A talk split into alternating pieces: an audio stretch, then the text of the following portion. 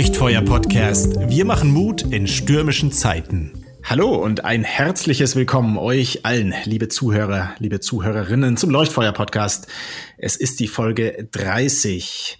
Hallo Timo, ich begrüße dir zunächst mal dich. Timo Lüdke, Diakone Gnarrenburg. Hallo. Hallo Simon. Moin, schön dich zu hören. Ja, und schon wieder ist es soweit und wir beschäftigen uns mit einem Text aus dem Lukasevangelium, ein kurzer Abschnitt, Lukasevangelium Kapitel 8, wobei dieser Text so ganz ähnlich auch in den anderen Evangelien vorkommt, auch durchaus sehr bekannt ist. Und ich lese den einfach mal vor. Als nun eine große Menge beieinander war und sie aus jeder Stadt zu ihm eilten, sprach er durch ein Gleichnis.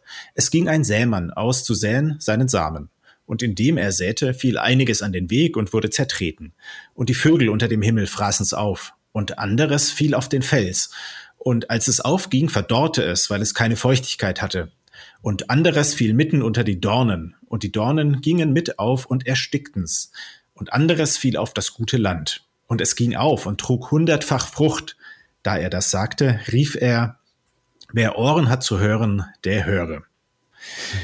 Ja, es ist ein Gleichnis, das, glaube ich, erstmal gar nicht so kompliziert ist. Und sogar, es ist ja sogar eine Verstehenshilfe mit dabei. Und du bringst uns erstmal, glaube ich, die grundlegende Bedeutung dieses ja, Gleichnisses näher, Timo, ne? ich hoffe. Ja, was ja. ist davor passiert? Na, Jesus äh, spricht zu den Menschen. Ne? Er hat viele Menschen gesund gemacht. Er hat die Aufmerksamkeit sozusagen auf sich gezogen und viele Menschen stehen jetzt vor ihm.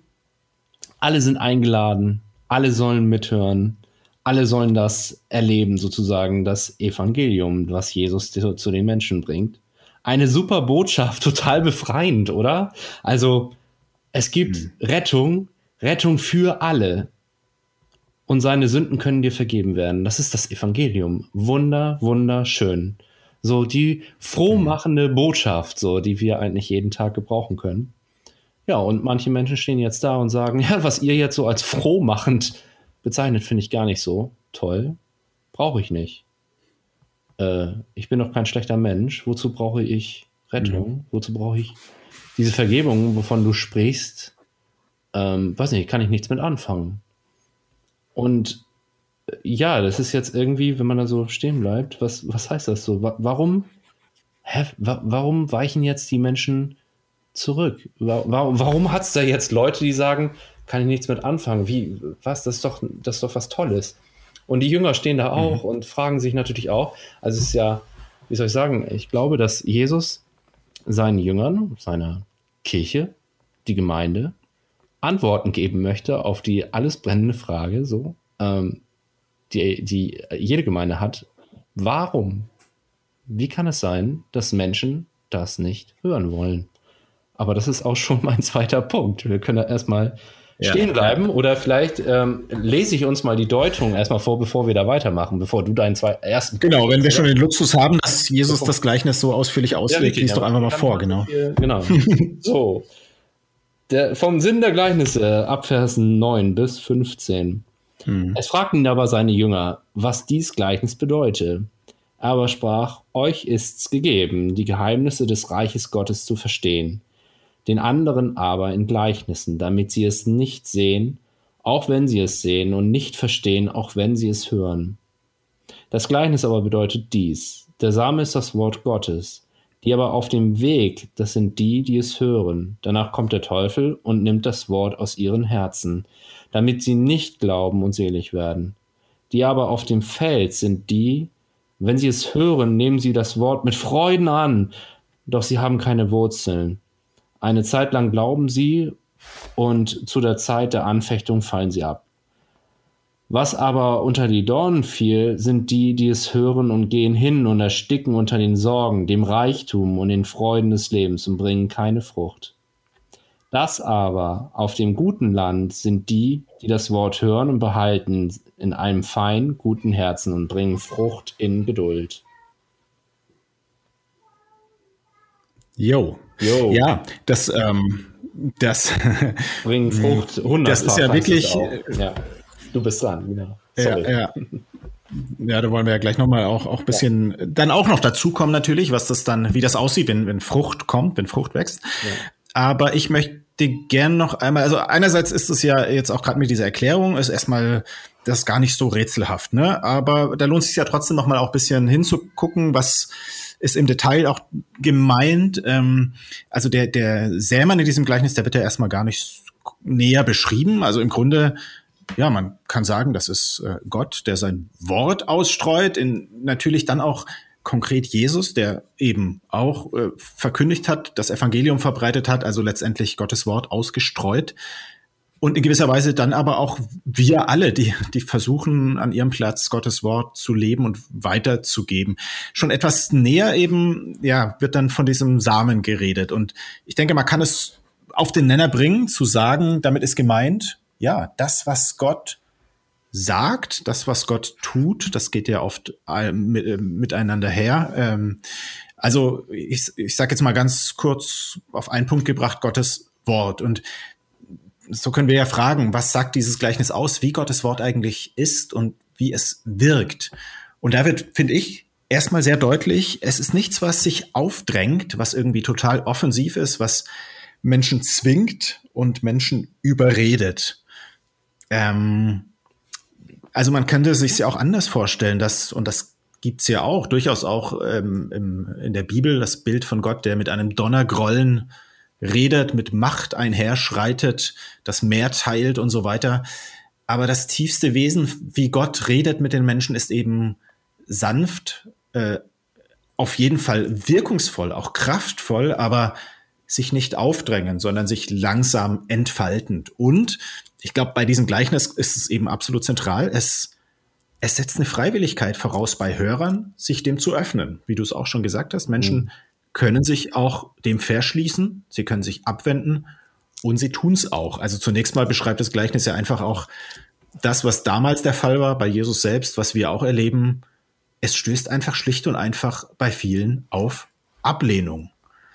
Ähm, klingt vielleicht ja fast trivial, aber es ist erstmal Fakt. Äh, wir erleben es so.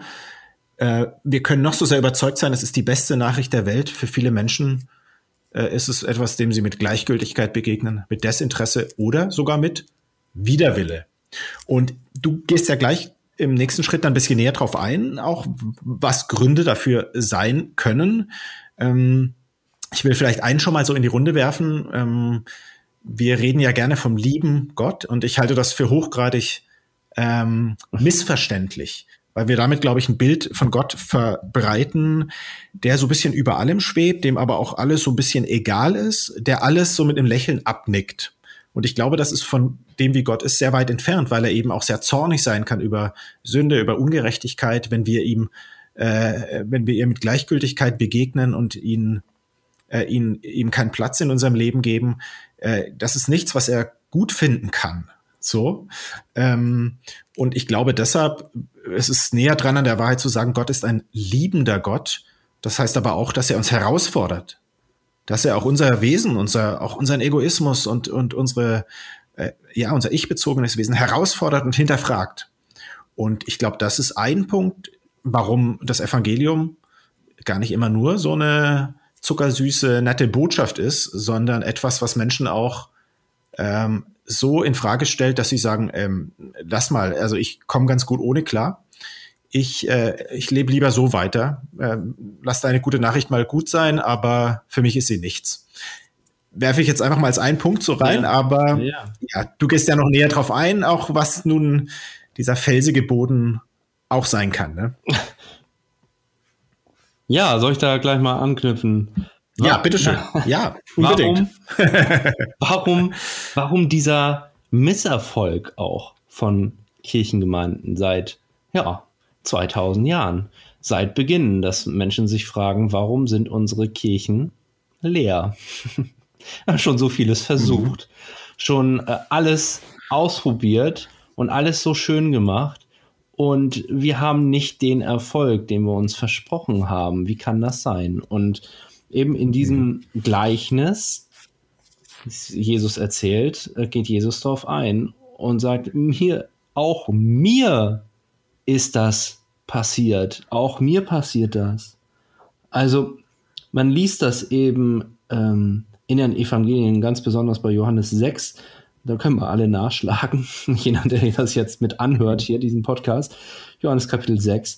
Da wird beschrieben, wie Jesus Menschen gesund macht und, und satt macht vor allen Dingen. Also 5000 Menschen werden äh, satt gemacht und alle wollen ihn zum König ausrufen sozusagen. Und alle begeistert, was Jesus alles tut. Das ist so klasse.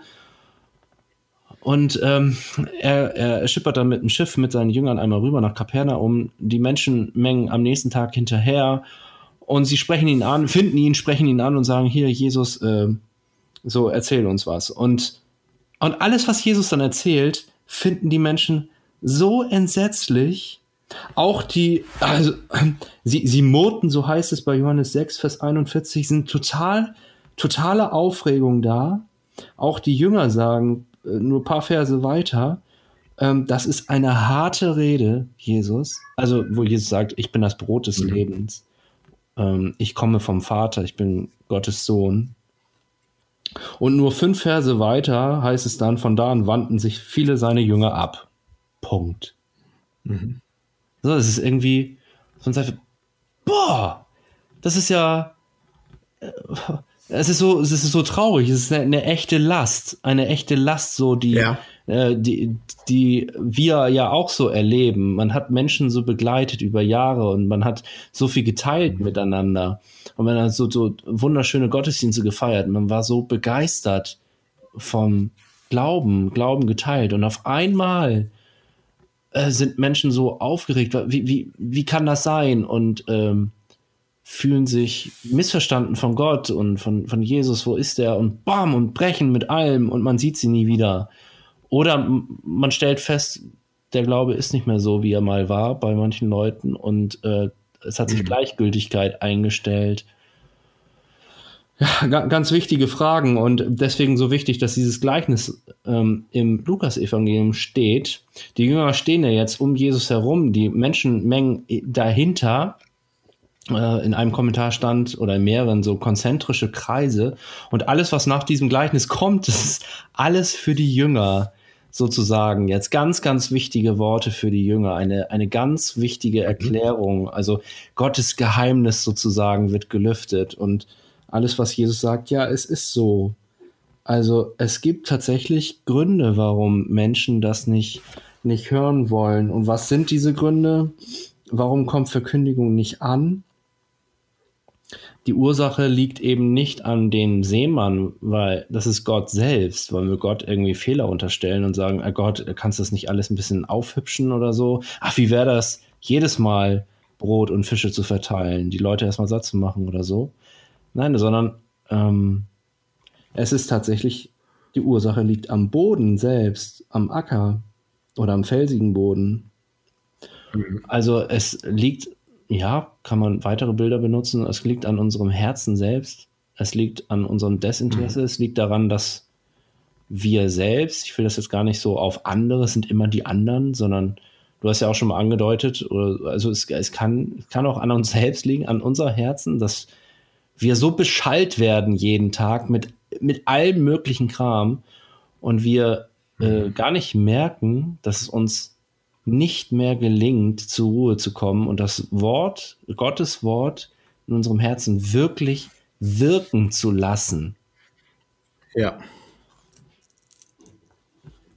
Ja. Ja, hier mache ich aber mal einen Punkt. Ja, wir können das auch, wir können das auch hören, wir können es lesen, wir können auch 10.000 Predigten hören, auch ohne es uns ranzulassen. Ne? Das ist, ist so. Kennt wahrscheinlich auch jeder.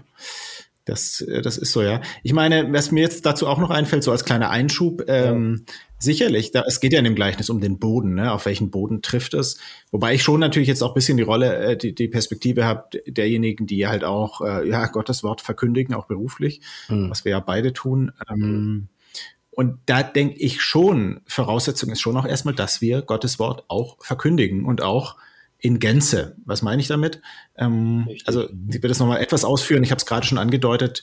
Äh, es ist ja schon eine Tendenz da heutzutage, also in der Theologie insgesamt, aber auch äh, sozusagen individuell. Es ist manchmal bequem zu sagen, Gott liebt dich, wie du bist. Ähm, und das ist ein Satz, wo ich sage, den kann ich, ich, ich glaube, den kann man 100% so unterstreichen. Das ist richtig, mhm. ja, Gott liebt dich, rückhaltlos. Ähm, zugleich finde ich, muss ein Satz folgen. Gottes Liebe lässt dich nie so, wie du bist. Sie verändert dich.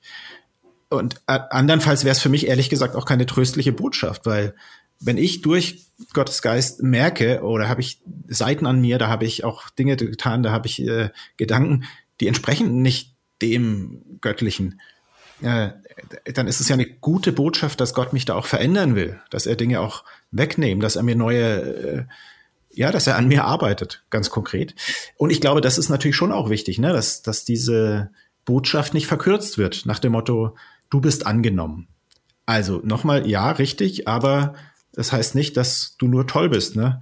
Also ich habe auch den passenden Vergleich gehört, ähm, wenn man Kinder hat oder vielleicht auch Patenkinder oder Neffen, Nichten einfach, so, die liebt man ja auch äh, sehr, die liebt man auch äh, aus vollstem Herzen und würde trotzdem oft sagen, ja, aber da gibt's was, das fände ich schön, wenn wenn er oder sie das noch lernt oder äh, Verhaltensweisen, die man sagt, das ist, äh, ist noch Erziehungsaufgabe, das zu ändern. Ne? Also das ist ja kein Widerspruch, mhm. dass man jemanden total liebt äh, und trotzdem noch etwas anderes in ihm sieht, was sich erst noch frei, äh, äh, was sich noch entwickeln kann, was noch freigelegt werden muss. So. Äh, das ist soweit ein kleiner Einschub. Ich wollte ja, noch mal kurz also darauf eingehen. Ich, also ich, ich äh, Ach so, ja, klar. Mhm. Also, dass Menschen ja tatsächlich verloren gehen können und dass Menschen, mhm. dass die Menschen natürlich auch von Gott geliebt werden.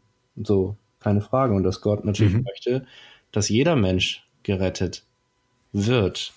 Und äh, wenn, ja, wenn wir ja. jetzt Menschen äh, versuchen, äh, aus Gottes Perspektive wahrzunehmen, ähm, wir können niemanden zum Glauben bringen, auch durch uns so charmant wie auch immer sind und durch die tollste Rhetorik unser, also die Liebe versuchen so plastisch, so, so, so deutlich werden zu lassen, ähm, dass im Grunde genommen der Wille des Angesprochenen auch da sein muss. Eine, eine Antwort mhm. sozusagen, eine Antwort an Gott, diese Liebe tatsächlich zu erwidern, anzunehmen, sich ansprechen mhm. zu lassen, äh, das, ist, das ist ja äh, wichtig. Also natürlich liebt Gott ja. alle Menschen, aber die, diese Liebe wartet ja auf eine Antwort.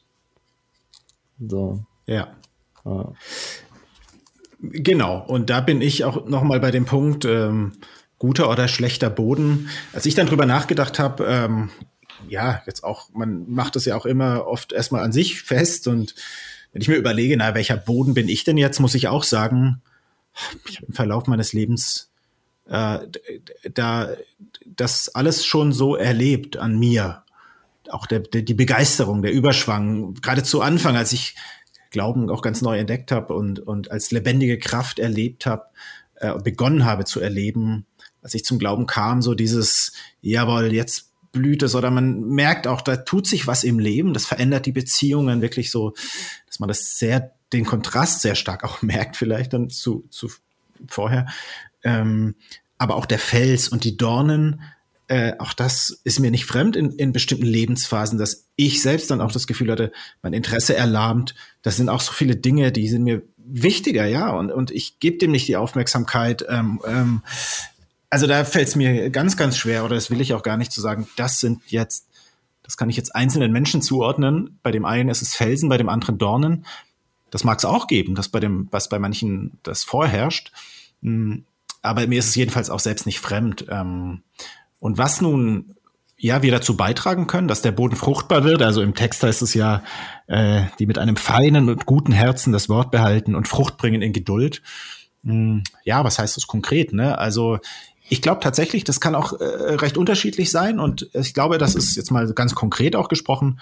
Es kann auch gut sein, sich zu fragen und sich auch die Freiheit zu geben, zu sagen, jeder hat auch teilweise unterschiedliche Zugänge, was ihm im Glauben hilft, was ihm hilft, das Wort aufzunehmen sich inspirieren zu lassen, zu verarbeiten. Ähm, also ich merke, für mich ist einmal Gemeinschaft da sehr wichtig. Ähm, das wird wahrscheinlich vielen so gehen. Auch tatsächlich einfach eine gewisse Regelmäßigkeit, eine gewisse Disziplin, ähm, ohne dass es jetzt zu starr wird oder so, aber dass ich mir auch wirklich immer wieder regelmäßig die Zeiten nehme. Äh, ja, und dann auch Musik als Zugang, ähm, die ja oft auch mit biblischen Texten unterlegt ist.